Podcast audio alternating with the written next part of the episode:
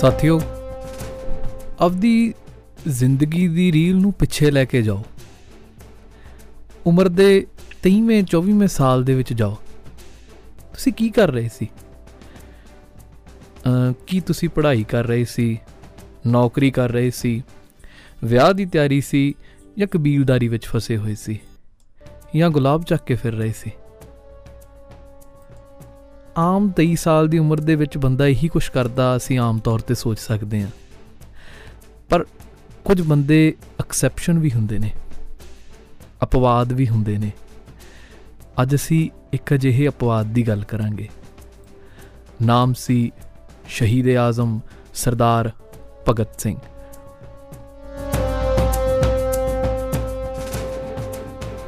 ਭਗਤ ਸਿੰਘ 23 ਸਾਲ ਦੀ ਉਮਰ ਦੇ ਵਿੱਚ ਦੇਸ਼ ਦੇ ਨਾਂ ਤੇ ਆਪਣੀ ਜਾਨ ਨਿਸ਼ਾਵਰ ਕਰ ਦੇਣ ਵਾਲਾ ਉਹ ਬੰਦਾ ਜਿਨੇ ਇਤਿਹਾਸ ਦਾ ਰੁਖ ਬਦਲ ਦਿੱਤਾ, ਜਿਹਦੀ ਮੌਤ ਨੇ ਲੋਕਾਂ ਨੂੰ ਜਿਉਣ ਦਾ ਢੰਗ ਸਿਖਾ ਦਿੱਤਾ। ਅੱਜ ਅਸੀਂ ਕੱਲ ਭਗਤ ਸਿੰਘ ਦੀ ਕਰਾਂਗੇ ਉਹਦੇ ਜੀਵਨ ਬਾਰੇ, ਉਹਦੀ ਕ੍ਰਾਂਤੀ ਬਾਰੇ ਕਿ ਉਹਨਾਂ ਨੇ ਕਿਸ ਤਰ੍ਹਾਂ ਸਾਨੂੰ ਉਹ ਆਜ਼ਾਦੀ ਲੈ ਕੇ ਦਿੱਤੀ, ਜਿਸ ਦੇ ਲਈ ਅਸੀਂ ਅੱਜ ਵੀ ਉਹਨਾਂ ਦੇ ਧੰਨਵਾਦੀ ਹਾਂ। ਭਗਤ ਸਿੰਘ ਦਾ ਜਨਮ 28 ਸਤੰਬਰ 1907 ਨੂੰ ਬੰਗਾ ਲਾਇਲਪੁਰ ਵਿਖੇ ਹੋਇਆ, ਜੋ ਕਿ ਅੱਜਕੱਲ ਪਾਕਿਸਤਾਨ ਦੇ ਫੈਸਲਾਬਾਦ 'ਚ ਹੈ। ਭਗਤ ਸਿੰਘ ਦਾ ਪਰਿਵਾਰ ਆਜ਼ਾਦੀ ਘੁਲਾਟੀਆਂ ਦੇ ਪਰਿਵਾਰ ਦੇ ਨਾਲ ਸੰਬੰਧਿਤ ਸੀ। ਭਗਤ ਸਿੰਘ ਦੇ ਪਿਤਾ ਕਿਸ਼ਨ ਸਿੰਘ ਤੇ ਮਾਂ ਵਿਦਿਆਵਤੀ, ਇਹ ਦੋਵੇਂ ਆਪਣੇ ਦੇਸ਼ ਦੇ ਲਈ ਕੁਝ ਕਰਨਾ ਚਾਹੁੰਦੇ ਸਨ। ਭਗਤ ਸਿੰਘ ਦੇ ਚਾਚਾ ਜੀ ਅਜੀਤ ਸਿੰਘ, ਸਵਰਨ ਸਿੰਘ ਵੀ ਦੇਸ਼ ਦੇ ਲਈ ਆਪਣੀ ਜਾਨ ਤੱਕ ਦੇਣ ਲਈ ਕੁਰਬਾਨ ਸਨ। ਭਗਤ ਸਿੰਘ ਨੇ ਆਪਣੀ ਜ਼ਿੰਦਗੀ ਦੇ ਵਿੱਚ ਇੱਕ ਨਾਰਾ ਦਿੱਤਾ ਕਿ ਇਨਕਲਾਬ ਜ਼ਿੰਦਾਬਾਦ। ਉਹ ਇੱਕ ਅਜਿਹਾ ਨਾਰਾ ਬਣ ਗਿਆ ਜਿਹੜਾ ਦੇਸ਼ ਦੀ ਹੋਂਦ ਉਸ ਲੜਾਈ ਦੇ ਲਈ ਇੱਕ ਅਜਿਹਾ ਨਾਰਾ ਬਣ ਗਿਆ ਕਿ ਜਿਹੜਾ ਰਹਿੰਦੀ ਦੁਨੀਆ ਦੇ ਤੱਕ ਸਦਾ ਦੇ ਲਈ ਇਨਕਲਾਬ ਦਾ ਇੱਕ ਸੁਨੇਹਾ ਬਣ ਕੇ ਰਹਿ ਗਿਆ। ਇਨਕਲਾਬ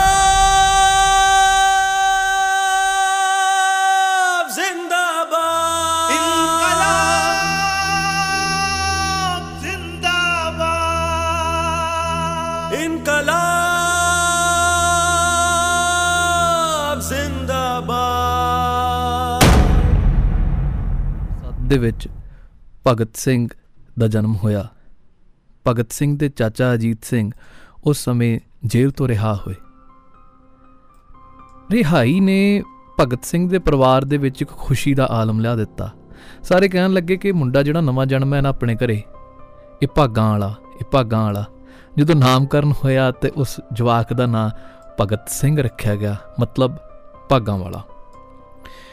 ਭਗਤ ਸਿੰਘ ਦੇ ਪਰਿਵਾਰ ਦਾ ਜੋ ਮਾਹੌਲ ਸੀ, ਉਸ ਦੇ ਬਾਰੇ ਵੀ ਜ਼ਿਕਰ ਕਰ ਦੇਣਾ ਮੁਨਾਸਿਬ ਸਮਝਾਂਗਾ। ਭਗਤ ਸਿੰਘ ਦੇ ਪਰਿਵਾਰ ਦੀ ਜੋ ਬੈਕਗ੍ਰਾਉਂਡ ਸੀ, ਉਹ ਇੱਕ ਸਿੱਖ ਘਰਾਣੇ ਦੇ ਨਾਲ ਸੰਬੰਧਿਤ ਸੀ ਤੇ ਭਗਤ ਸਿੰਘ ਦੇ ਪਰਿਵਾਰ ਦੇ ਉੱਤੇ ਆਰੀਆ ਸਮਾਜੀ ਵਿਚਾਰਧਾਰਾ ਦਾ ਵੀ ਪ੍ਰਭਾਵ ਸੀ। ਉਸ ਦੇ ਕਰਕੇ ਪਰਿਵਾਰ ਦੇ ਵਿੱਚ ਇੱਕ ਰਲਵਾਂ ਹਿੰਦੂ ਸਿੱਖ ਏਕਤਾ ਵਾਲਾ ਮਾਹੌਲ ਸੀ। ਭਗਤ ਸਿੰਘ ਦੇ ਬਾਰੇ ਦੱਸਿਆ ਜਾਂਦਾ ਕਿ ਉਹ ਬਚਪਨ ਦੇ ਵਿੱਚ ਬੜੇ ਬਹੁਤ ਚੁਸਤ ਚਲਾਕ ਸਨ।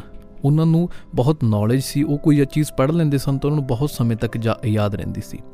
1916 ਦੇ ਵਿੱਚ ਭਗਤ ਸਿੰਘ ਪਿੰਡ ਤੋਂ ਪੜ੍ਹਾਈ ਮੁਕਾ ਕੇ ਜਦੋਂ ਉਹਨਾਂ ਦੀ ਉਮਰ 9 ਕੁ ਸਾਲ ਦੀ ਸੀ ਡੀਏਵੀ ਸਕੂਲ ਲਾਹੌਰ ਵਿਖੇ ਪੜ੍ਹਨ ਲੱਗ ਪਏ। ਪਰਿਵਾਰ ਵੀ ਆਪਣਾ ਜਿਹੜਾ ਪਿੰਡ ਸੀ ਬੰਗਏ ਤੋਂ ਉੱਠ ਕੇ ਲਾਹੌਰ ਦੇ ਲਾਗੇ ਇੱਕ ਪਿੰਡ ਆ, ਖਾਰਸੀਆਂ ਝੁੱਗੀਆਂ, ਉਹ ਪਿੰਡ ਦੇ ਵਿੱਚ ਜਾ ਕੇ ਵਸ ਗਏ। ਉਸ ਸਮੇਂ ਭਗਤ ਸਿੰਘ ਦੀ ਉਮਰ ਜਦੋਂ 16 ਸਾਲ ਦੀ ਸੀ, ਤਾਂ 1919 ਦਾ ਜਲਿਆਂਵਾਲੇ ਬਾਗ ਦਾ ਖੂਨੀ ਸਾਕਾ ਵਾਪਰਿਆ।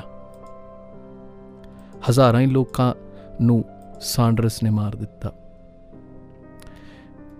ਇਸ ਜੋ ਖੂਨੀ ਸਾਕਾ ਸੀ, ਇਸ ਦੇ ਦੌਰਾਨ ਸਰ ਮਾਈਕਲ ਔਡਵਾਇਰ ਨੇ ਜਿਹੜਾ ਹਜ਼ਾਰਾਂ ਲੋਕਾਂ ਨੂੰ ਮਾਰ ਦਿੱਤਾ ਸੀਗਾ, ਉੱਥੇ ਉਹ ਸਾਰੀ ਮਿੱਟੀ ਖੂਨ ਦੇ ਨਾਲ ਭਿੱਜ ਗਈ। ਮਿੱਟੀ ਖੂਨ ਦੇ ਨਾਲ ਭਿੱਜ ਗਈ ਭਗਤ ਸਿੰਘ ਲਾਹੌਰ ਤੋਂ ਅੰਮ੍ਰਿਤਸਰ ਗਏ। ਅੰਮ੍ਰਿਤਸਰ ਜਾ ਕੇ ਉਹਨਾਂ ਨੇ ਜਲਿਆਂਵਾਲੇ ਬਾਗ ਦੀ ਮਿੱਟੀ ਆਪਣੀ ਸ਼ੀਸ਼ੀ ਦੇ ਵਿੱਚ ਭਰ ਲਈ। ਤੇ ਕਹਿੰਦੇ ਆ ਘਰੇ ਆ ਕੇ ਭਗਤ ਸਿੰਘ ਉਹ ਖੂਨ ਨੂੰ, ਉਹ ਮਿੱਟੀ ਨੂੰ, ਉਹ ਖੂਨ ਭਿੱਜੀ ਮਿੱਟੀ ਨੂੰ ਵੇਖਦੇ ਰਹੇ। ਉਹਨਾਂ ਦੇ ਮਨ ਦੇ ਵਿੱਚ ਉਹ ਸ਼ਹੀਦਾਂ ਦੇ ਪ੍ਰਤੀ ਸਤਿਕਾਰ ਆ ਰਿਹਾ ਸੀ, ਜਿਹੜੇ ਨਿਹੱਥੇ ਮਾਰੇ ਗਏ ਸਨ। ਆ ਭਾਰਤ ਦੇ ਵਿੱਚ ਜੇਕਰ ਦੇਖਿਆ ਜਾਵੇ 1919 ਦਾ ਜੋ ਜਲਿਆਂਵਾਲਾ ਬਾਗ ਵਾਲਾ ਸਾਕਾ, ਉਹਦੇ ਕਰਕੇ ਬਹੁਤ ਲੋਕ ਤੇ ਅ, ਭਾਰਤ ਦੀ ਆਜ਼ਾਦੀ ਦੀ ਦਿਸ਼ਾ ਦਸ਼ਾ ਬਹੁਤ ਬਦਲੀ। ਮਹਾਤਮਾ ਗਾਂਧੀ ਨੇ ਵੀ ਨਾਮ ਮਿਲਵਰਤਨ ਅੰਦੋਲਨ ਸ਼ੁਰੂ ਕੀਤਾ। 1921 ਤੇ 22 ਦੇ ਦਰਮਿਆਨ ਨਾਮ ਮਿਲਵਰਤਨ ਅੰਦੋਲਨ ਦੇ ਵਿੱਚ ਇਹ ਨਾਰਾ ਦਿੱਤਾ ਗਿਆ ਕਿ ਸਭ ਨੂੰ ਸਰਕਾਰੀ ਸਕੂਲ ਅਤੇ ਕਾਲਜ ਛੱਡ ਕੇ ਜੋ ਸਵਦੇਸ਼ੀ ਸਕੂਲ ਤੇ ਕਾਲਜ ਨੇ ਉੱਥੇ ਦਾਖਲਾ ਲੈਣਾ ਚਾਹੀਦਾ। ਭਗਤ ਸਿੰਘ ਨੇ ਵੀ ਇਸ ਦਰਮਿਆਨ ਨੈਸ਼ਨਲ ਕਾਲਜ ਲਾਹੌਰ ਦੇ ਵਿੱਚ ਦਾਖਲਾ ਲਿਆ। ਇਸ ਸਮੇਂ ਜਦੋਂ ਭਗਤ ਸਿੰਘ ਦੇ ਸਾਥੀ ਕਈ ਅਜੇ ਕਹਿੰਦੇ ਨੇ ਕਿ ਆਮ ਜਦੋਂ ਕੋਈ ਬੰਦਾ ਕੋਈ ਕੁਝ ਸ਼ੁਰੂ ਕਰਦਾ ਹੈ, ਤਾਂ ਉਸ ਦੇ ਸਾਥੀ ਬਹੁਤ ਮਾਇਨੇ ਰੱਖਦੇ ਨੇ। ਭਗਤ ਸਿੰਘ ਦੇ ਸਾਥੀ ਬਣੇ ਸੁਖਦੇਵ, ਯਸ਼ਪਾਲ, ਭਗਵਤੀ ਚਰਨ ਵੋਰਹਾ, ਹੰਸਰਾਜ ਵੋਰਹਾ। ਇਹ ਬੰਦੇ ਭਗਤ ਸਿੰਘ ਦੇ ਸਾਥੀ ਬਣੇ ਤੇ ਭਗਤ ਸਿੰਘ ਨੂੰ ਆਜ਼ਾਦੀ ਦੇ ਰਾਹ ਤੱਕ ਲੈ ਕੇ ਜਾਣ ਵਾਲੇ ਇਹੀ ਇਨਸਾਨ ਸਨ। ਦਵਾਰਕਾ ਦਾਸ ਲਾਇਬ੍ਰੇਰੀਅਨ ਦੇ ਨਾਲ ਭਗਤ ਸਿੰਘ ਦੀ ਖਾਸ ਸੰਬੰਧ ਸੀ। ਆਮ ਤੌਰ ਤੇ ਅਸੀਂ ਭਗਤ ਸਿੰਘ ਨੂੰ ਪੋਰਟਰੇ ਕਰਦੇ ਹਾਂ ਕਿ ਹੱਥ 'ਚ ਬੰਦੂਕ ਫੜੀ ਹੈ ਜਾਂ ਇੱਕ ਮੁੱਛ ਚੜੀ ਹੋਈ ਇਨਸਾਨ ਤੇ ਕਹਿੰਦੇ ਨੇ ਕਿ ਗੋਰੇ ਖੰਗੇ ਸੀ ਤੇ ਤੰਗੋਂ ਟੰਗੇ ਸੀ। ਪਰ ਸਾਡਾ ਭਗਤ ਸਿੰਘ ਕੁਝ ਹੋਰ ਸੀ। ਭਗਤ ਸਿੰਘ ਦੇ ਮ- ਮਾਂ ਭਗਤ ਸਿੰਘ ਬਾਰੇ ਦੱਸਦੀ ਸੀ ਕਿ ਭਗਤ ਸਿੰਘ ਦੇ ਮੈਂ, ਬਹੁਤ ਕੋਟ ਤੇ ਕੁੜਤੇ ਸਿਉਂਤੇ ਨੇ ਕਿਉਂਕਿ ਕਿਤਾਬਾਂ ਪਾਉਣ ਦੇ ਨਾਲ ਉਹਦੀਆਂ ਜੇਬਾਂ ਪਾੜ ਜਾਂਦੀਆਂ ਸਨ। ਤੇ ਅਸੀਂ ਤਾਂ ਭਗਤ ਸਿੰਘ ਦੇ ਡੱਬ ਦੇ ਵਿੱਚ ਪਿਸਤੌਲ ਟੰਗੀ ਜਾਂਦੇ ਆ ਭਗਤ ਸਿੰਘ ਦੇ ਪਰਿਵਾਰ ਨੇ ਨੇੜਲੇ ਪਿੰਡ ਮਾਨਾ ਵਾਲੇ ਦੀ ਸਰਦਾਰਾਂ ਦੀ ਧੀ ਦੇ ਨਾਲ ਭਗਤ ਸਿੰਘ ਦਾ ਰਿਸ਼ਤਾ ਕਰ ਦਿੱਤਾ। ਭਗਤ ਸਿੰਘ ਨਹੀਂ ਚਾਹੁੰਦਾ ਸੀ ਕਿ ਉਹ ਵਿਆਹ- ਵਿਆਹ ਕਰਵਾਵੇ, ਕਿਉਂਕਿ ਉਸਨੇ ਆਪਣੇ ਹੋਰ ਟੀਚੇ ਮਿੱਥੇ ਹੋਏ ਸਨ। ਭਗਤ ਸਿੰਘ ਨੇ ਪਰਿਵਾਰ ਦੇ ਪ੍ਰੈਸ਼ਰ ਤੋਂ ਅੱਕ ਕੇ ਆਪਣਾ ਘਰ ਛੱਡਣ ਦਾ ਫੈਸਲਾ ਲਿਆ। ਭਗਤ ਸਿੰਘ ਆਪਣੇ ਡੈਸਕ ਦੇ ਉੱਤੇ ਇੱਕ ਚਿੱਠੀ ਲਿਖ ਕੇ ਛੱਡ ਕੇ ਗਏ। ਚਿੱਠੀ ਦੇ ਲਫ਼ਜ਼ ਸਨ, ਸਤਕਾਰਯੋਗ ਪਿਤਾ ਜੀ ਮੇਰਾ ਜੀਵਨ ਇੱਕ ਸ਼ੁਭ ਕਾਰਜ ਨੂੰ ਸਮਰਪਿਤ ਹੈ। ਦੇਸ਼ ਨੂੰ ਆਜ਼ਾਦ ਕਰਾਉਣਾ ਹੈ। ਇਸ ਲਈ ਦੁਨੀਆਦਾਰੀ ਦੇ ਸੁੱਖ, ਇੱਛਾਵਾਂ ਮੇਰੀ ਜੀਵਨ 'ਚ ਕੋਈ ਖਿੱਚ ਦਾ ਕੇਂਦਰ ਨਹੀਂ। ਆਸ ਹੈ, ਤੁਸੀਂ ਮੈਨੂੰ ਮਾਫ ਕਰੋਗੇ। ਇਸ ਤਰ੍ਹਾਂ ਭਗਤ ਸਿੰਘ ਆਪਣਾ ਘਰ ਛੱਡ ਕੇ ਇੱਕ ਅਣਜਾਣ ਰਸਤੇ ਦੇ ਵੱਲ ਤੁਰ ਪਿਆ। ਆਮ ਤੇ ਕਿਹਾ ਜਾਂਦਾ ਨਾ ਕਿ ਜਦੋਂ ਪਤਾ ਹੋਵੇ ਸੀਨਿਆਂ 'ਚ ਛੇਕ ਹੋਣਗੇ ਜੀ, ਉਦੋਂ ਜੰਗ ਜਾਣ ਵਾਲੇ ਬੰਦੇ ਆਮ ਨਹੀਂ ਓ ਹੁੰਦੇ। ਭਗਤ ਸਿੰਘ। ਉਹ ਇੱਕ ਖਾਸ ਰਾਹ ਤੇ ਤੁਰਿਆ ਤੇ ਸਦਾ ਲਈ ਆਜ਼ਾਦੀ ਦਾ ਧਰੁਵਤਾਰਾ ਹੋ ਨਿਪੜਿਆ ਘੁੰਮਦੇ ਨੇ, ਸੱਚੇ ਸੁੱਚੇ ਅਹਿਸਾਸਾਂ ਨਾਲ ਆਪਣੇ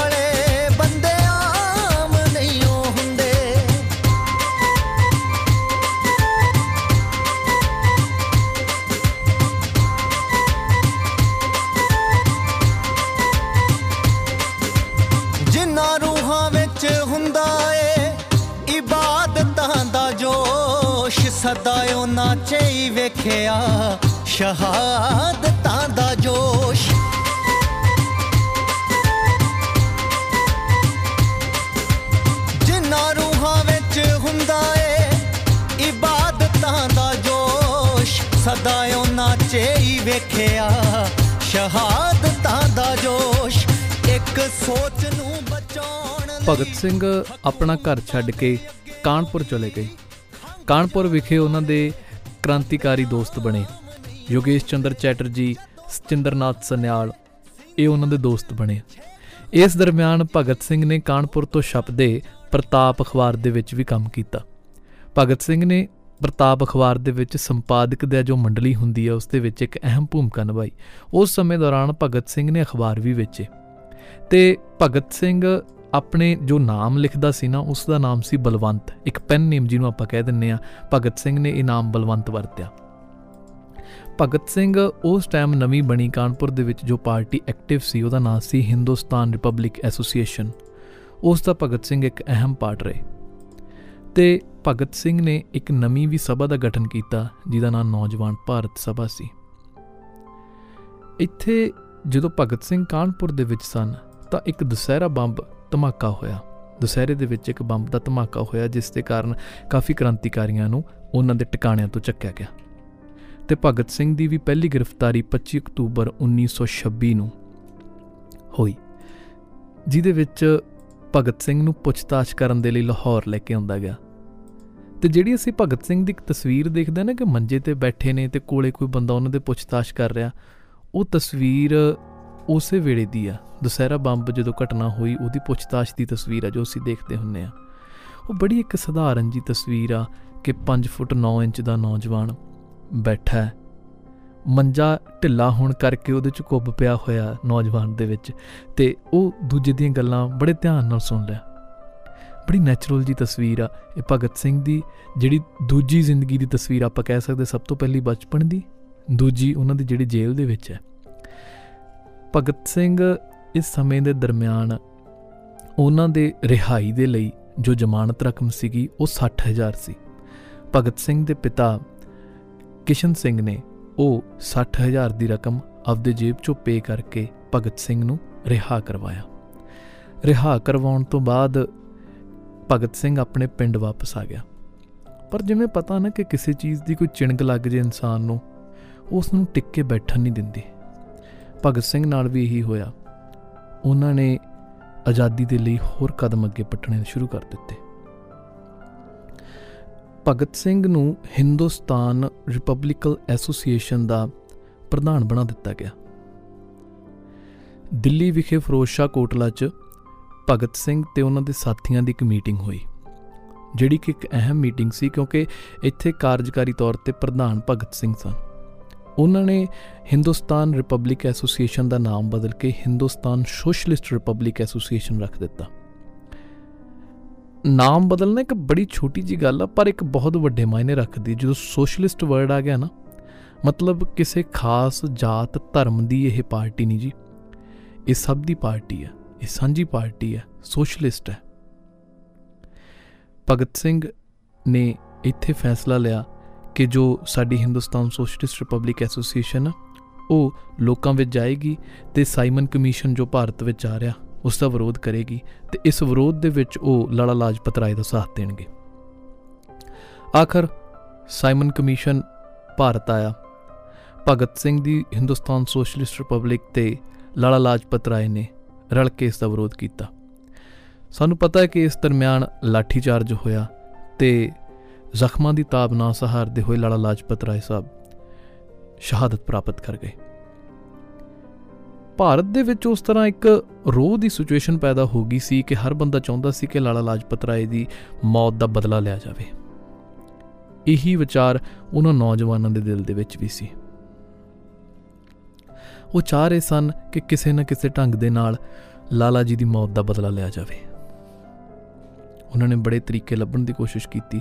ਜੋ ਲਾਠੀ ਚਾਰਜ ਸੀ ਨਾ, ਇਹ ਲਾਠੀ ਚਾਰਜ ਮਿਸਟਰ ਸਕਾਟ ਦੇ ਵੱਲੋਂ ਕੀਤਾ ਗਿਆ ਸੀ। ਉਸ ਸਮੇਂ ਉਹ ਉਸ ਜ਼ਿਲ੍ਹੇ ਦੇ ਡੀਸੀ ਸਨ। ਉਹਨਾਂ ਨੇ ਇਹ ਲਾਠੀ ਚਾਰਜ ਕਰਨ ਦਾ ਆਦੇਸ਼ ਦਿੱਤਾ ਸੀ।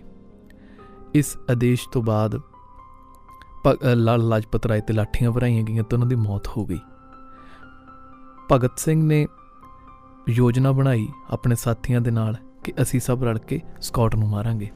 ਇਸ ਯੋਜਨਾ ਦੇ ਵਿੱਚ ਭਗਤ ਸਿੰਘ ਨਾਲ ਰਾਜਗੁਰੂ ਚੰਦਰ ਸ਼ੇਖਰ ਆਜ਼ਾਦ ਤੇ ਜੈ ਗੋਪਾਲ ਸ਼ਾਮਲ ਸਨ। ਭਗਤ ਸਿੰਘ ਤੇ ਰਾਜਗੁਰੂ ਨੇ ਐਕਸ਼ਨ ਵਿੱਚ ਰਹਿਣਾ ਸੀਗਾ। ਜੈ ਗੋਪਾਲ ਨੇ ਕਵਰ ਦੇਣਾ ਸੀ ਤੇ ਚੰਦਰ ਸ਼ੇਖਰ ਆਜ਼ਾਦ ਜੀ ਨੇ ਵੀ ਕਵਰ ਦੇਣਾ ਸੀ। ਤੇ ਇਸ ਸਮੇਂ ਦੇ ਦਰਮਿਆਨ ਜਦੋਂ ਸਾਰੀ ਘਟਨਾ ਹੋਈ, ਤਾਂ ਜੋ ਮੌਕੇ ਤੇ ਸਕਾਟ ਦੀ ਥਾਂ ਤੇ ਸੌਂਡਰਸ ਆ ਗਏ ਤੇ ਸੌਂਡਰਸ ਦੀ ਗੋਲੀ ਮਾਰ ਕੇ ਹੱਤਿਆ ਕਰ ਦਿੱਤੀ ਗਈ। ਤੇ ਕੱਲੀ ਹੱਤਿਆ ਜਦੋਂ ਹੋਈ, ਸਾਰੇ ਲਾਹੌਰ ਦੇ ਵਿੱਚ ਲਾਲਾ ਲਾਲਾ ਮਚ ਗਈ ਕਿ ਕੀ ਗੱਲ ਹੋ ਗਈ? ਤਾਂ ਭਗਤ ਸਿੰਘ ਨੇ ਜ਼ਿੰਮੇਵਾਰੀ ਲੈਣ ਦੇ ਲਈ ਪਰਚੇ ਸਾਰੇ ਲਾਹੌਰ ਸ਼ਹਿਰ ਦੇ ਵਿੱਚ ਲਾ ਦਿੱਤੇ ਗਏ। ਉਹ ਪਰਚਾ ਸੀ ਜੇਪੀ ਸੌਂਡਰਸ ਦੀ ਮੌਤ ਨਾਲ ਲਾਲਾ ਲਾਜਪਤ ਰਾਏ ਦੀ ਮੌਤ ਦਾ ਬਦਲਾ ਲੈ ਲਿਆ ਗਿਆ ਹੈ। ਸਾਨੂੰ ਮਨੁੱਖੀ ਖੂਨ ਵਹਾਉਣ ਦਾ ਅਫਸੋਸ ਹੈ, ਪਰੰਤੂ ਇਹ ਜ਼ਰੂਰੀ ਸੀ। ਇਨਕਲਾਬ ਜ਼ਿੰਦਾਬਾਦ, Balraj commander in chief HSRA Bhagat Singh ਦੇ ਬਾਰੇ ਸਭ ਪਾਸੇ ਸਰਚ ਵਾਰੰਟ ਨਿਕਲ ਗਿਆ। ਕਿ ਇੱਕ ਨੌਜਵਾਨ ਸਿੱਖ ਮੁੰਡਾ ਵੀ ਇਸ ਕਤਲकांड ਦੇ ਵਿੱਚ ਸ਼ਾਮਲ ਸੀ।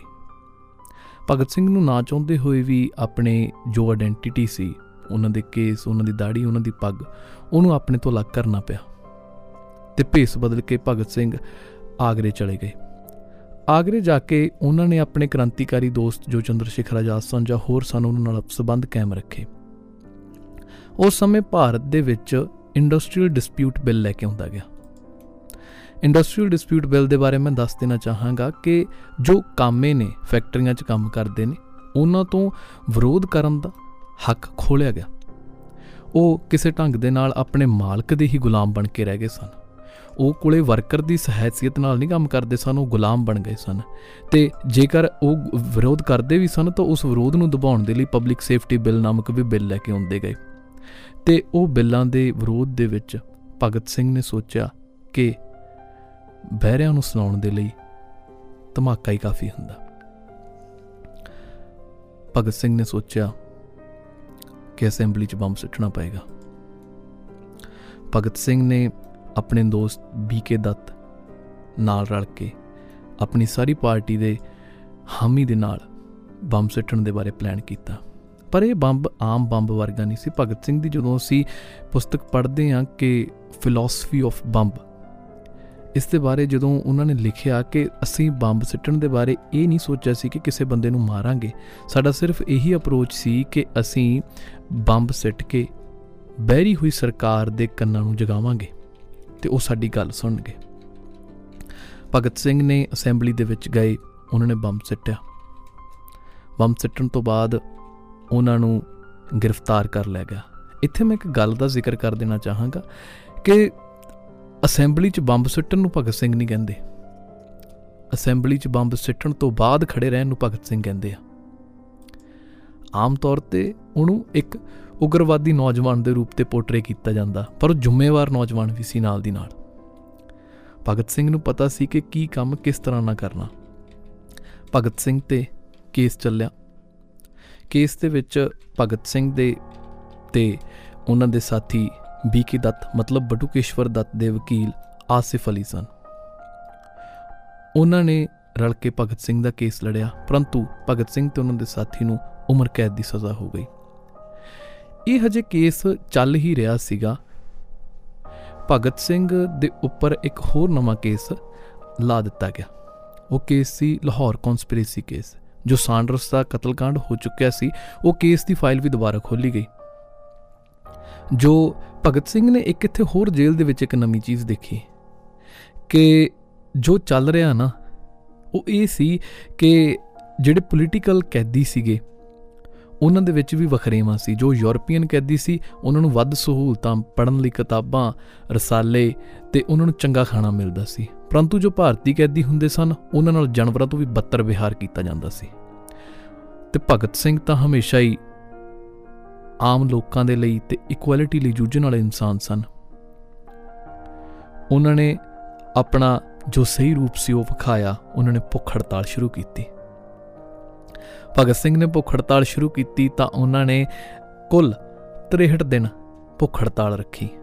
13 ਜੁਲਾਈ 1929 ਤੋਂ ਲੈ ਕੇ 4 ਅਕਤੂਬਰ 1929 ਤੱਕ ਉਹਨਾਂ ਨੇ ਭੁੱਖ ਹੜਤਾਲ ਰੱਖੀ।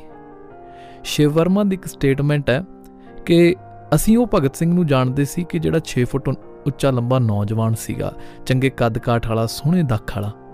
ਪਰੰਤੂ ਜਦੋਂ ਉਹਨੂੰ ਇੱਕ ਵਾਰੀ ਉਹਦੀ ਪੇਸ਼ੀ ਤੇ ਲੈ ਕੇ ਆਉਂਦਾ ਗਿਆ ਨਾ ਭਗਤ ਸਿੰਘ ਨੂੰ, ਤਾਂ ਭਗਤ ਸਿੰਘ ਸਟ੍ਰੈਚਰ ਦੇ ਉੱਤੇ ਸੀਗਾ। ਭਗਤ ਸਿੰਘ ਦਾ ਜਿਹੜਾ ਰੰਗ ਸੀ, ਉਹ ਪੀਲਾ ਜ਼ਰਦ ਪੈ ਚੁੱਕਿਆ ਸੀ, ਸਿਹਤ ਕਮਜ਼ੋਰ ਸੀ, ਭੁੱਖ ਹੜਤਾਲ ਦੇ ਕਾਰਨ। ਪਰੰਤੂ ਉਹਨਾਂ ਦਿਲ ਦੇ ਵਿੱਚ ਜਿਹੜੀ ਅੱਗ ਸੀ, ਉਹ ਉਸੇ ਤਰ੍ਹਾਂ ਹੀ ਕਾਇਮ ਸੀ। ਭਗਤ ਸਿੰਘ ਜਦੋਂ ਆਪਣੇ ਸਾਥੀਆਂ ਦੇ ਨਾਲ ਆਉਂਦੇ ਸੀ ਨਾ ਤਾਂ ਕਿਹਾ ਜਾਂਦਾ ਕਿ ਉਹਨਾਂ ਦੇ ਮੂੰਹ ਤੇ ਇੱਕੋ ਹੀ ਗਾਣਾ ਹੁੰਦਾ ਸੀਗਾ ਕਿ ਸਰਫਰੋਸ਼ੀ ਕੀ ਤਮੰਨਾ अब हमारे दिल में है से हम लिखेंगे अपनी दास्तां जालिमों से छीन लेंगे ये जमी ये आसमान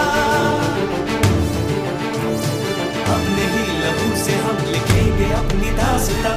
जालिमों से छीन लेंगे ये ज़मीन, ये आसमां। सर फिरे जवान, हम तो मौत से भी ना डरे। आज आए देश में ये क्यों गवारा हम करें?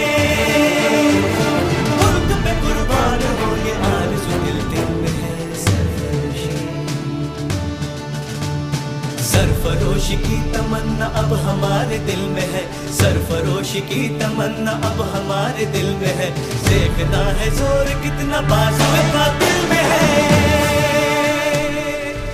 ਭਗਤ ਸਿੰਘ ਦੇ ਵਿਰੁੱਧ ਲਾਹੌਰ ਜਿਹੜਾ ਕਨਸਪੀਰੇਸੀ ਕੇਸ ਸੀ ਉਹ ਖੁੱਲ ਗਿਆ ਸੀਗਾ ਤੇ ਹੁਣ ਲੋੜ ਸੀ ਗਵਾਹੀਆਂ ਦੀ ਜਿਹੜੀ ਭਗਤ ਸਿੰਘ ਨੂੰ ਉਸ ਤੇ ਜੋ ਕੇਸ ਸੀ ਉਹਦੇ ਅੰਜਾਮ ਤੱਕ ਲੈ ਕੇ ਜਾਇਆ ਜਾਵੇ ਅੰਗਰੇਜ਼ਾਂ ਨੂੰ ਇਹ ਗਵਾਹੀਆਂ ਚਾਹਣ ਤੇ ਵੀ ਨਹੀਂ ਮਿਲ ਰਹੀਆਂ ਸਨ ਕਿਉਂਕਿ ਭਗਤ ਸਿੰਘ ਦੀ ਆਇਡੈਂਟੀਟੀ ਕਾਫੀ ਹੱਦ ਤੱਕ ਲੁਕੀ ਹੋਈ ਸੀ ਸੌਂਡਰਸ ਕੇਸ ਦੇ ਵਿੱਚ। ਪਰ ਜਿਵੇਂ ਕਹਿੰਦੇ ਆ ਕਿ ਘਰ ਦਾ ਭੇਦੀ ਲੰਕਾ ਢਾਏ ਇੱਥੇ ਵੀ ਉਹੀ ਗੱਲ ਹੋਈ। ਭਗਤ ਸਿੰਘ ਦੇ ਸਾਥੀ ਜੈ ਗੋਪਾਲ ਤੇ ਹੰਸਰਾਜ ਵੋਰਹਾ, ਉਹਨਾਂ ਨੇ ਭਗਤ ਸਿੰਘ ਦੇ ਵਿਰੁੱਧ ਗਵਾਹੀ ਦਿੱਤੀ। ਭਗਤ ਸਿੰਘ ਨੂੰ ਸਜ਼ਾ ਸੁਣਾ ਦਿੱਤੀ ਗਈ। ਭਗਤ ਸਿੰਘ ਦੇ ਸਾਥੀ ਸੁਖਦੇਵ ਤੇ ਰਾਜਗੁਰੂ ਨੂੰ ਵੀ ਤੇ ਭਗਤ ਸਿੰਘ ਨੂੰ ਵੀ ਤਿੰਨਾਂ ਨੂੰ ਫਾਂਸੀ ਦੀ ਸਜ਼ਾ ਸੁਣਾਈ ਗਈ। ਉਹਦੇ ਐਗਜ਼ੀਕਿਊਸ਼ਨ ਦੇ ਵਿੱਚ ਅਜੇ ਟਾਈਮ ਸੀ। ਮਤਲਬ ਜੋ ਫਾਂਸੀ ਦੀ ਸਜ਼ਾ ਉਹਨਾਂ ਨੂੰ ਹੋ ਚੁੱਕੀ ਸੀ, ਭਗਤ ਸਿੰਘ ਨੂੰ ਪਹਿਲੇ ਦਿਨ ਤੋਂ ਉਹਦੇ ਬਾਰੇ ਯਕੀਨ ਸੀ ਕਿ ਮੈਨੂੰ ਇਹੀ ਸਜ਼ਾ ਅਖੀਰ ਤੇ ਮਿਲੇਗੀ। ਭਗਤ ਸਿੰਘ ਦੇ ਬਾਰੇ ਅਸੀਂ ਬਹੁਤ ਘੱਟ ਕੁਝ ਜਾਣਦੇ ਹਾਂ। ਭਗਤ ਸਿੰਘ ਜੋ ਸਾਡੇ ਅੱਗੇ ਪੋਰਟਰੇ ਕੀਤਾ ਜਾਂਦਾ ਨਾ, ਉਹ ਸਿਰਫ ਇਹੀ ਆ ਕਿ ਵਾਇਲੈਂਸ ਵਾਲਾ ਨੌਜਵਾਨ, ਹਿੰਸਾ ਵਾਲਾ ਨੌਜਵਾਨ ਪਰੰਤੂ ਉਹ ਨੌਜਵਾਨ ਦੇ ਦਿਲ 'ਚ ਕੀ ਕੀ ਕੁਝ ਸੀ, ਉਹ ਅਸੀਂ ਕਦੇ ਸੋਚਿਆ ਹੀ ਨਹੀਂਗਾ ਭਗਤ ਸਿੰਘ ਦੀ ਜੇਬ ਦੇ ਵਿੱਚ ਕਿਤਾਬ ਹੁੰਦੀ ਸੀ। ਭਗਤ ਸਿੰਘ ਨੂੰ ਹਾਸਾ ਮਜ਼ਾਕ ਵੀ ਪਸੰਦ ਸੀ। ਭਗਤ ਸਿੰਘ ਦੀ ਫੇਵਰਿਟ ਮੂਵੀ ਐਕਟਰ ਪਤਾ ਕੌਣ ਸੀ? ਚਾਰਲੀ ਚੈਪਲਨ ਚੰਦਰ ਸ਼ੇਖਰ ਆਜ਼ਾਦ ਨੇ ਹੱਸਾਂ, ਤੁਸੀਂ ਡੇਢ ਫੁੱਟੀ ਬੰਦੇ ਨੂੰ ਵੇਖ ਕੇ ਤੁਸੀਂ ਕਿਹੜੀ ਆਜ਼ਾਦੀ ਲੈ ਆਉਂਗੇ ਯਾਰ? ਤੇ ਉਹਨਾਂ ਕਹਿਣਾ ਕਿਤੇ ਕਿਤੇ ਹੱਸਣਾ ਵੀ ਚੰਗਾ ਹੁੰਦਾ। ਭਗਤ ਸਿੰਘ ਖੁਦ ਕਹਿੰਦੇ ਨੇ ਕਿ ਬੰਬਾਂ ਤੇ ਬੰਦੂਕਾਂ ਨਾਲ ਕ੍ਰਾਂਤੀ ਨਹੀਂ ਹੁੰਦੀ। ਕ੍ਰਾਂਤੀ ਵਿਚਾਰਾਂ ਦੀ ਸਾਣ ਤੇ ਤਿੱਖੀ ਹੁੰਦੀ ਆ। ਭਗਤ ਸਿੰਘ ਆਪਣੇ ਜੋ ਰਿਲੀਜੀਅਸ ਵਿਊ ਸੀ, ਉਹਨਾਂ ਨੂੰ ਲੈ ਕੇ ਵੀ ਬਹੁਤ ਕਲੀਅਰ ਸਨ। ਭਗਤ ਸਿੰਘ ਨੇ ਇੱਕ ਲੇਖ ਲਿਖਿਆ, ਮੈਂ ਨਾਸਤਕ ਕਿਉਂ ਹਾਂ? ਉਹਦੇ ਵਿੱਚ ਉਹਨਾਂ ਨੇ ਜ਼ਿਕਰ ਕੀਤਾ ਕਿ ਕਿਸੇ ਦੋਸਤ ਨੇ ਮੈਨੂੰ ਅਰਦਾਸ ਕਰਨ ਲਈ ਕਿਹਾ ਸੀ। ਤਾਂ ਮੈਂ ਦੱਸਿਆ ਕਿ ਮੈਂ ਨਾਸਤਕ ਹਾਂ। ਉਹਨੇ ਕਿਹਾ ਕਿ ਦੇਖੀ, ਤੂੰ ਆਖਰੀ ਦਿਨਾਂ 'ਚ ਰੱਬ ਨੂੰ ਮੰਨਣ ਲੱਗ ਜਾਏਗਾ। ਤਾਂ ਮੇਰਾ ਜਵਾਬ ਸੀ, ਨਹੀਂ, ਇੰਜ ਨਹੀਂ ਹੋਣ ਲੱਗਿਆ। ਫਿਰ ਇਹ ਗੱਲ ਘਟੀਆ ਹੋਵੇਗੀ ਜੇ ਮੈਂ ਅਖੀਰਲੇ ਸਮੇਂ ਦੇ ਵਿੱਚ ਰੱਬ ਨੂੰ ਮੰਨਣ ਲੱਗ ਜਾਵਾਂਗਾ। ਇਹ ਖੁਦਗਰਜ਼ੀ ਮੈਂ ਨਹੀਂ ਕਰਾਂਗਾ, ਮੈਂ ਅਰਦਾਸ ਨਹੀਂ ਕਰਾਂਗਾ। ਦੋਸਤੋ, ਜੇ ਹਉਮੈ ਆ, ਤਾਂ ਮੈਂ ਇਸ ਤੇ ਦ੍ਰਿੜਾ ਭਗਤ ਸਿੰਘ। ਭਗਤ ਸਿੰਘ ਨੂੰ ਜੇਕਰ ਆਪਾਂ ਭਾਰਤ ਦੇ ਵਿੱਚ ਕ੍ਰਾਂਤੀਕਾਰੀਆਂ ਬਾਰੇ ਜਦੋਂ ਅਸੀਂ ਸੋਚਦੇ ਆ ਨਾ ਤੇ ਸਾਡੇ ਦਿਮਾਗ 'ਚ ਇੱਕ ਤਸਵੀਰ ਬਣਾ ਦਿੱਤੀ ਜਾਂਦੀ ਹੈ ਕਿ ਉਹ ਬੰਦਾ 24 ਘੰਟੇ ਕ੍ਰਾਂਤੀ ਕ੍ਰਾਂਤੀ ਕ੍ਰਾਂਤੀ ਕ੍ਰਾਂਤੀ ਸੋਚੀ ਜਾਂਦਾ। ਨਹੀਂ, ਉਹਨਾਂ ਦੀ ਵੀ ਆਪਦੀ ਇੱਕ ਪਰਸਨਲ ਲਾਈਫ ਹੁੰਦੀ ਆ। ਭਗਤ ਸਿੰਘ ਦੇ ਬਾਰੇ, ਪਿਆਰ ਨਾਲ ਉਹਨਾਂ ਨੇ ਇੱਕ ਵਿਚਾਰ ਦਿੱਤਾ ਸੀ ਪਿਆਰ ਦੇ ਬਾਰੇ। ਉਹ ਕਹਿੰਦੇ, ਪਿਆਰ ਇੱਕ ਏਡੀ ਖੂਬਸੂਰਤ ਚੀਜ਼ ਆ ਜਿਹਨੂੰ ਮੈਂ ਇੱਕ ਗੁਲਾਮ ਦੇਸ਼ ਦੇ ਵਿੱਚ ਕਦੇ ਨਹੀਂ ਕਰ ਸਕਦਾ। ਮੈਂ ਪਿਆਰ ਕਰਾਂਗਾ ਰੱਜ ਰੱਜ ਕੇ ਕਰਾਂਗਾ, ਪਰੰਤੂ ਉਦੋਂ ਜਦੋਂ ਮੇਰਾ ਦੇਸ਼ ਆਜ਼ਾਦ ਹੋਇਆ। ਭਗਤ ਸਿੰਘ ਆਪਣੇ ਵਿਚਾਰਾਂ ਦੇ ਬਾਰੇ ਇੰਨਾ ਜ਼ਿਆਦਾ ਕਲੀਅਰ ਸਨ ਕਿ ਜੇਕਰ ਅੱਜ ਦੇ ਸਮੇਂ ਦੇ ਵਿੱਚ ਨਾ ਭਗਤ ਸਿੰਘ ਦੀ ਜੇਲ੍ਹ ਨੋਟਬੁੱਕ ਹੋ ਗਈ ਜਾਂ ਭਗਤ ਸਿੰਘ ਦੇ ਸਾਥੀਆਂ ਦੀ ਤੇ ਉਹਨਾਂ ਦੀਆਂ ਜਿਹੜੀਆਂ ਲਿਖਤਾਂ, ਜੇ ਅਸੀਂ ਉਹਨਾਂ ਨੂੰ ਪੜ੍ਹੀਏ ਤਾਂ ਸਾਨੂੰ ਪਤਾ ਲੱਗੇ ਕਿ ਉਹਨਾਂ ਦੀ ਥਿੰਕਿੰਗ ਕਿੰਨੀ ਜ਼ਿਆਦਾ ਬ੍ਰੌਡ ਸੀ। ਉਹਨਾਂ ਨੂੰ ਸਭ ਕੁਝ ਪਤਾ ਸੀ ਜੋ ਸਾਡੇ ਦੇਸ਼ ਦੇ ਵਿੱਚ ਹੋਣ ਵਾਲਾ। ਉਹਨਾਂ ਨੂੰ ਇਹ ਵੀ ਪਤਾ ਸੀ ਕਿ ਜਿਹੜੀ ਪੋਲੀਟੀਕਲ ਪਾਰਟੀ ਸੰਘਰਸ਼ ਕਰ ਰਹੀ ਹੈ ਨਾ, ਉਹ ਵੀ ਸਿਰਫ ਇਹਦੇ ਲਈ ਸੰਘਰਸ਼ ਕਰ ਰਹੀ ਹੈ ਕਿ ਉਹਨਾਂ ਦੇ ਹੱਥ ਸੱਤਾ ਆ ਜੇ। ਉਹਨਾਂ ਨੂੰ ਲੋਕਾਂ ਦੇ ਨਾਲ ਤੇ ਲੋਕਾਂ ਦੇ ਸਰੋਕਾਰੇ ਦੇ ਨਾਲ ਕੱਖ ਵੀ ਮਤਲਬ ਨਹੀਂਗਾ ਉਹਨਾਂ ਨੂੰ ਸਿਰਫ ਇੱਥੋਂ ਤੱਕ ਮਤਲਬ ਹੈ ਕਿ ਸਾਡੇ ਹੱਥ ਸੱਤਾ ਆਵੇ, ਤੁਸੀਂ ਰੂਲ ਕਰੀਏ। ਭਗਤ ਸਿੰਘ ਆਪਣੇ ਜਦੋਂ ਭਰਾ ਨਾਲ ਗੱਲ ਕਰਦੇ ਆ, ਤੇ ਉਹਦੇ ਬਾਰੇ ਗੱਲ ਕਹਿੰਦੇ ਨੇ ਕਿ ਮੈਨੂੰ ਪਤਾ ਕਿ ਜਦੋਂ ਮੇਰੇ ਪੈਰਾਂ ਹੇਠੋਂ ਫਾਂਸੀ ਦਾ ਤਖਤਾ ਖਿੱਚ ਦਿੱਤਾ ਜਾਵੇਗਾ, ਤਾਂ ਮੈਂ ਉਹ ਹੋ ਜਾਵਾਂਗਾ, ਮੇਰੀ ਹੋਂਦ ਸਦਾ ਲਈ ਖਤਮ ਹੋ ਜੂਗੀ ਜੇ ਮੈਂ ਕੁਝ ਕਰ ਸਕਦਾ, ਤਾਂ ਮੈਂ ਜਿਉਂਦਾ ਕਰ ਸਕਦਾ, ਜਾਂ ਮੇਰੇ ਵਿਚਾਰ ਕੁਝ ਕਰਨ, ਕਰ ਸਕਦੇ ਨੇ। ਭਗਤ ਸਿੰਘ ਦਾ ਇੱਕ ਵਿਚਾਰ ਸੀ ਕਿ ਮੈਂ ਆਪਦੀ ਮੌਤ ਖੁਦ ਡਿਜ਼ਾਈਨ ਕਰਾਂਗਾ, ਕਿ ਮੇਰੀ ਮੌਤ ਆਉਣ ਵਾਲੀਆਂ ਪੀੜ੍ਹੀਆਂ ਦੇ ਲਈ ਇਨਸਪੀਰੇਸ਼ਨ ਹੋਵੇ। ਅਖੀਰ 24 ਮਾਰਚ 1931 ਨੂੰ ਭਗਤ ਸਿੰਘ ਦੀ ਫਾਂਸੀ ਦਾ ਦਿਨ ਨਿਰਧਾਰਤ ਹੋਇਆ।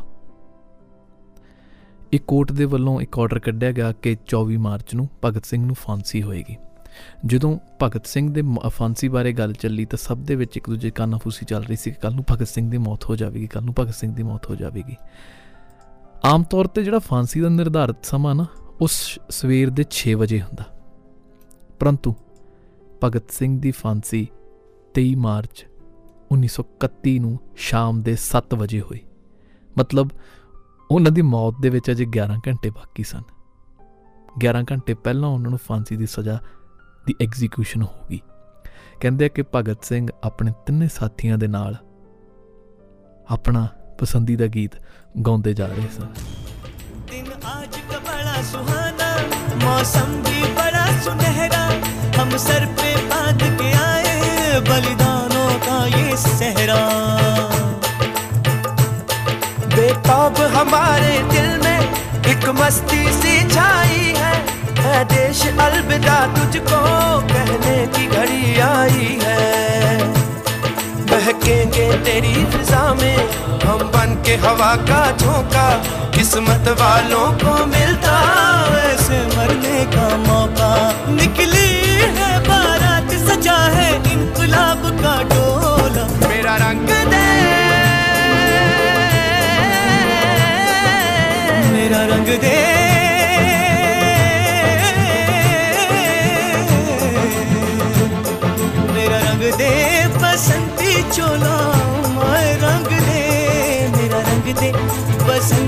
ਚੋਲਾ ਮਾਏ ਰੰਗ ਦੇ। ਮੇਰਾ ਰੰਗ ਦੇ ਬਸੰਤੀ ਚੋਲਾ ਰੰਗ ਦੇ। ਭਗਤ ਸਿੰਘ ਨੂੰ ਫਾਂਸੀ ਦੇ ਉੱਤੇ ਚਲਾ ਦਿੱਤਾ ਗਿਆ। ਭਗਤ ਸਿੰਘ, ਰਾਜਗੁਰੂ, ਸੁਖਦੇਵ। ਇਹਨਾਂ ਦੀ ਆਖਰੀ ਇੱਛਾ ਇਹ ਸੀ ਕਿ ਸਾਨੂੰ ਇੱਕ ਵਾਰ ਜੱਫੀ ਪਾਉਣ ਦਾ ਮੌਕਾ ਦਿੱਤਾ ਜਾਵੇ। ਆਖਰ ਦੋਸਤ ਸੀ। ਜੇ ਇਕੱਠੇ ਜਿਉਏ ਤਾਂ ਇਕੱਠਾ ਮਰਨ ਦਾ ਵੀ ਹੱਕ ਰੱਖਦੇ ਸਨ ਨਾ।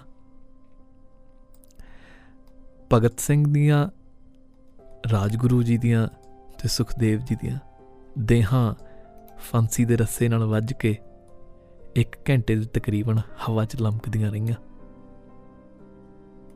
ਉਹਨਾਂ ਦੇ ਪੈਰ ਥੱਲੇ ਫੱਟਾ ਖੁੱਲ ਚੁੱਕਿਆ ਸੀ। ਮੌਤ ਦੀ ਇੰਤਜ਼ਾਰ ਕੀਤਾ ਗਿਆ ਇੱਕ ਘੰਟਾ। Hang till death Bhagat Singh, Rajguru ਤੇ ਸੁਖਦੇਵ ਦੀਆਂ ਦੇਹਾਂ ਨੂੰ ਫਾਂਸੀ ਦੇ ਤਖਤੇ ਤੋਂ ਲਾਇਆ ਗਿਆ।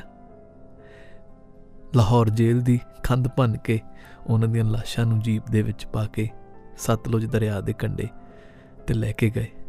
ਹੁਸੈਨੀ ਵਾਲੇ ਦੇ ਪਿੱਲਰ ਨੰਬਰ 15 ਤੇ 16 ਤੋਂ ਭਗਤ ਸਿੰਘ ਦੀਆਂ ਲਾਸ਼ਾਂ ਟੁੱਕ ਕੇ ਅੱਧ ਜੜੇ ਹਾਲਾਤਾਂ ਦੇ ਵਿੱਚ ਦਰਿਆ ਦੇ ਪੁਲ ਤੋਂ ਥੱਲੇ ਸਿੱਟ ਦਿੱਤੀਆਂ ਗਈਆਂ।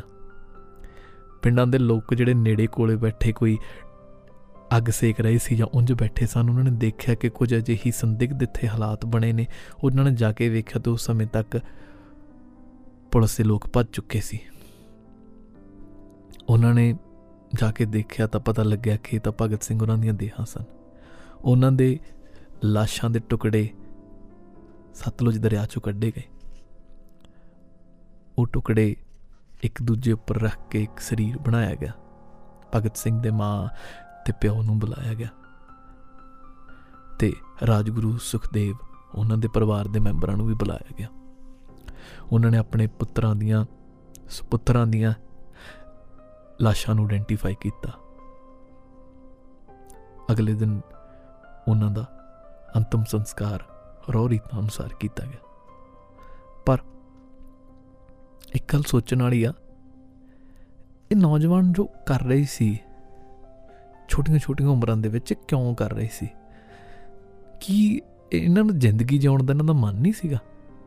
ਆਮ ਤੌਰ ਤੇ ਕਿਹਾ ਜਾਂਦਾ ਕਿ ਨਾ ਵੀ ਜਿਹੜਾ ਸ਼ਹੀਦ ਹੁੰਦਾ ਉਹ ਮਰਨ ਨੂੰ ਕਾਲਾ ਹੁੰਦਾ। ਨਹੀਂ, ਆਮ ਇੱਕ ਜਿਹੜਾ ਸ਼ਹੀਦ ਆ ਨਾ, ਮੈਂ ਮੰਨਦਾ ਕਿ ਇੱਕ ਸ਼ਹੀਦ ਆਪਣੇ ਨਾਲੋਂ ਵੱਧ ਆਪਦੀ ਜਾਨ ਨੂੰ ਪਿਆਰ ਕਰਦਾ। ਉਹਨੂੰ ਆਪਦੀ ਜਾਨ ਨਾਲ ਇੰਨਾ ਜ਼ਿਆਦਾ ਪਿਆਰਾ ਹੁੰ- ਪਿਆਰ ਹੁੰਦਾ ਕਿ ਉਹ ਆਪਦੇ ਲੋਕਾਂ ਲਈ ਆਪਦੀ ਜਾਨ ਵੀ ਕੁਰਬਾਨ ਦੇ ਜਾਂਦਾ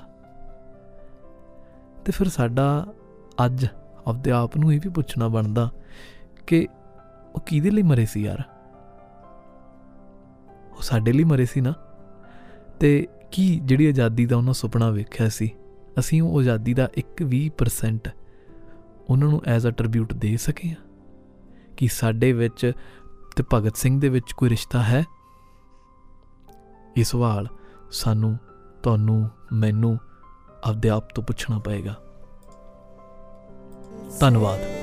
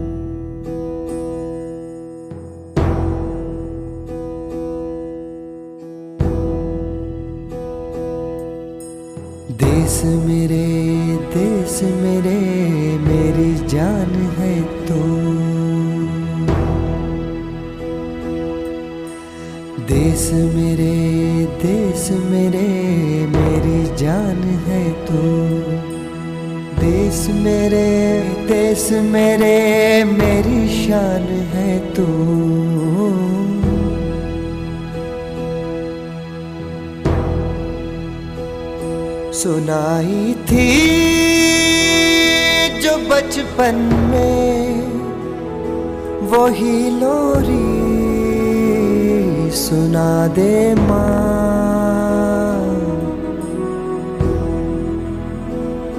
सुनाई थी जो बचपन में, वही लोरी सुना दे माँ। अपनी गोद में अब चैन से मुझको सुला दे माँ।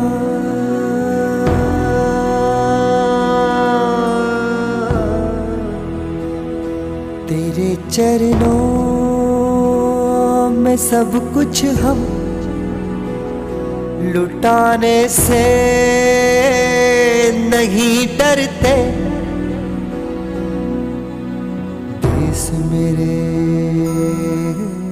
ਮਿਲਦੇ ਆਂ ਪ੍ਰੋਗਰਾਮ ਸਰਮਾਏ ਦੇ ਅਗਲੇ ਹਿੱਸੇ ਦੇ ਵਿੱਚ।